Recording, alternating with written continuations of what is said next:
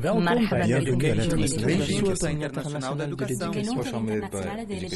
International Education International. Bienvenidos a la Internacional de la Educación. Hello from Education International in Brussels. This is Ed Voices, a podcast of global education news and advocacy. EI is more than 400 teacher and educator unions and professional associations in 173 countries representing 32 million members. Here's your host. Hello, my name is Claude Carouet. Today on Ed Voices, we will hear from two young education unionists, Anne-Marie Milo Lorentzen of the Union of Education Norway and Christian Navarez of the Alliance of Concerned Teachers in the Philippines. Solidarity, democracy, being stronger together to gain rights and better working conditions for all. These are the traditional values of trade unionism. But are they still relevant for young people nowadays? Let's hear it from them. First off, Christian of the Philippines. unionism is relevant for us, especially me as a young uh, teacher, because uh, the situation is not so different from uh, the traditional uh, teachers, young teachers should be involved in union for us to be equipped of our rights. We, we should know our rights as a young teachers because here in the Philippines, as a young teacher, as a new teachers, we are prone to abuses of our employer. We cannot say no to what task they give us. So, so as a young people or as a young teacher, we should be well known of, about our rights, and we should be involved in the union as a in the union of teachers, so that we can be we, we will not be abused by our own employer. Milo is also very optimistic and agrees that the seeds of trade unionism are still firmly grounded in young Norwegian teachers. I think that in some ways it's even more and more important because of all the big changes in society and with all the focus on flexibility and self-employment and so on. Uh, but I think we who organize teachers are a bit lucky because hopefully kindergartens and schools will always be there and not be replaced by modern technology. Uh, there will always be colleague, colleagues and work environments. Uh, in Norway, we often say that young people do not understand or see the value of being organized. But in my experience, the lack of understanding do not have an age. I meet some people in uh, I meet people in all ages that do not see the point of being organized. But locally, at least in Norway, the tradition of join, joining the union is still very strong uh, among young teachers as well. I still think it's a a big value of being organized. And in Union of Education in Norway, we did a survey for our members about a year ago. Uh, they got a question about becoming a union rep in the working place, if that was an option for them. And uh, most members uh, who answered that they would become a union rep was under 36.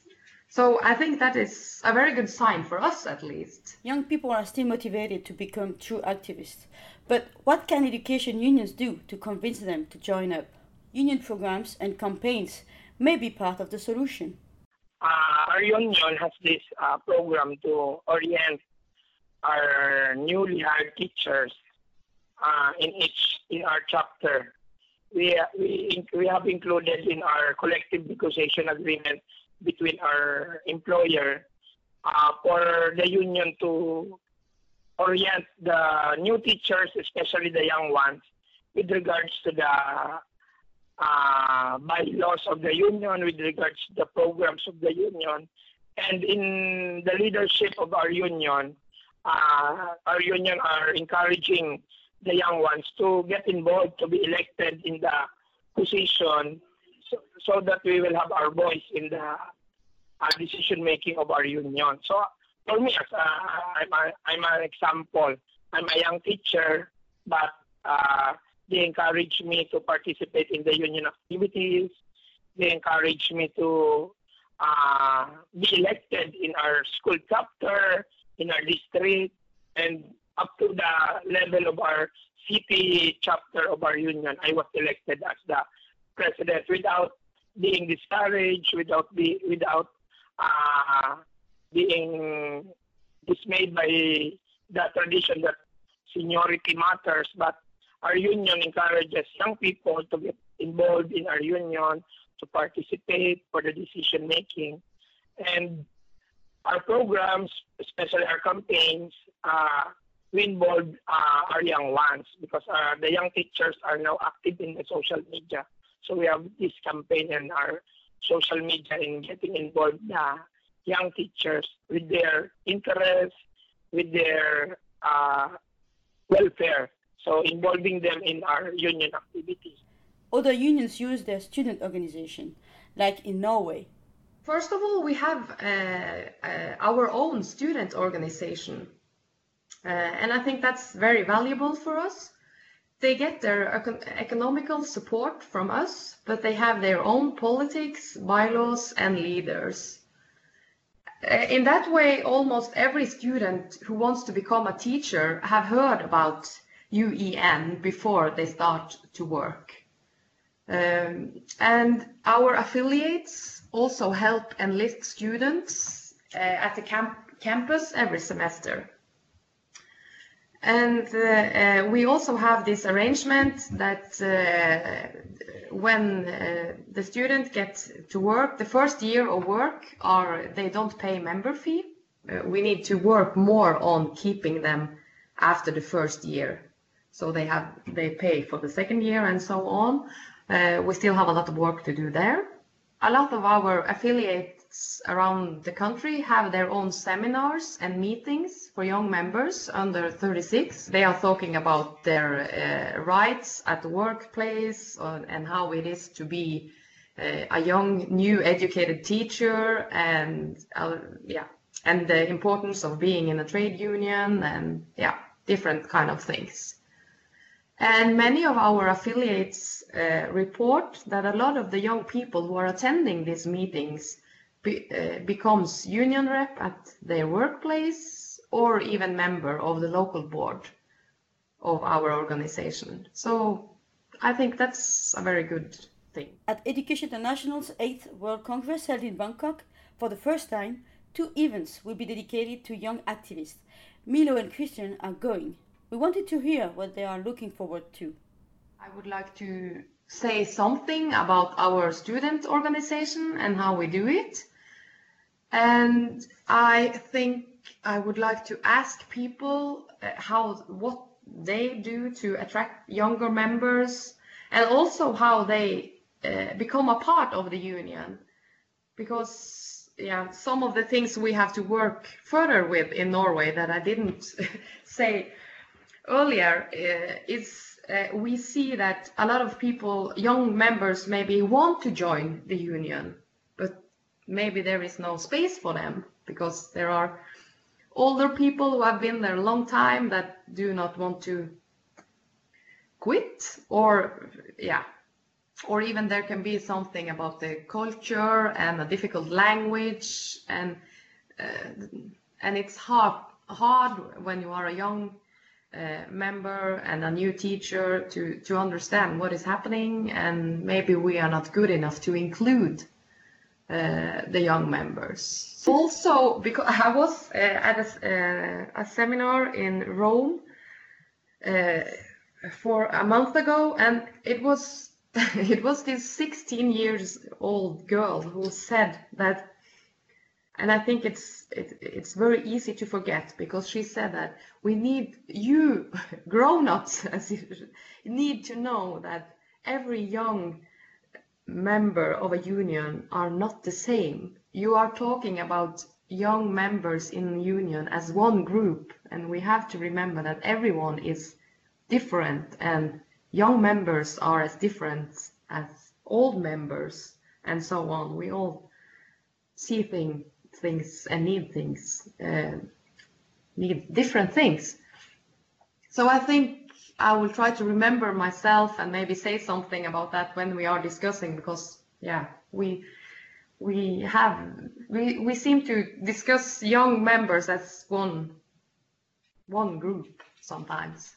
uh, I wish to bring into the discussion the involvement of young trade unionists in the leadership, in the decision making, and for us to have a voice in the in our own union or in the in the EI to include the young trade unionists in in some of its program.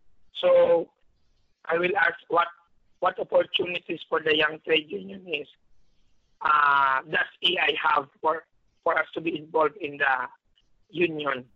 For both our young unionists, Education International has a key role to play in union renewal.